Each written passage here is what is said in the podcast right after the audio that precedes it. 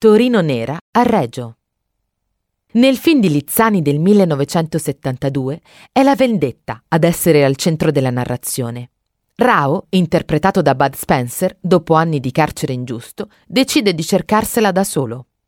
Il cantiere edile diretto da Fridda, Bozzuffi, dove questi nel finale viene ucciso da Rosario Rao, Spencer, è il cantiere del Teatro Regio in Piazza Castello 215 a Torino.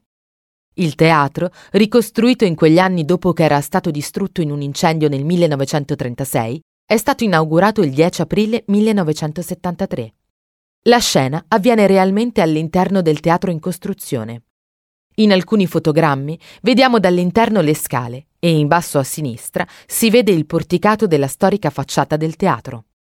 Una vera e propria istituzione cittadina, il Reggio è uno dei teatri lirici più grandi d'Italia e vanta un calendario di opera lirica tra i più importanti e blasonati d'Europa e del mondo.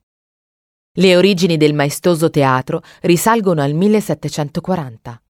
Il teatro è stato completamente rinnovato, ad eccezione della facciata che è rimasta originale e che fa parte dal 1997 del patrimonio dell'umanità dell'UNESCO.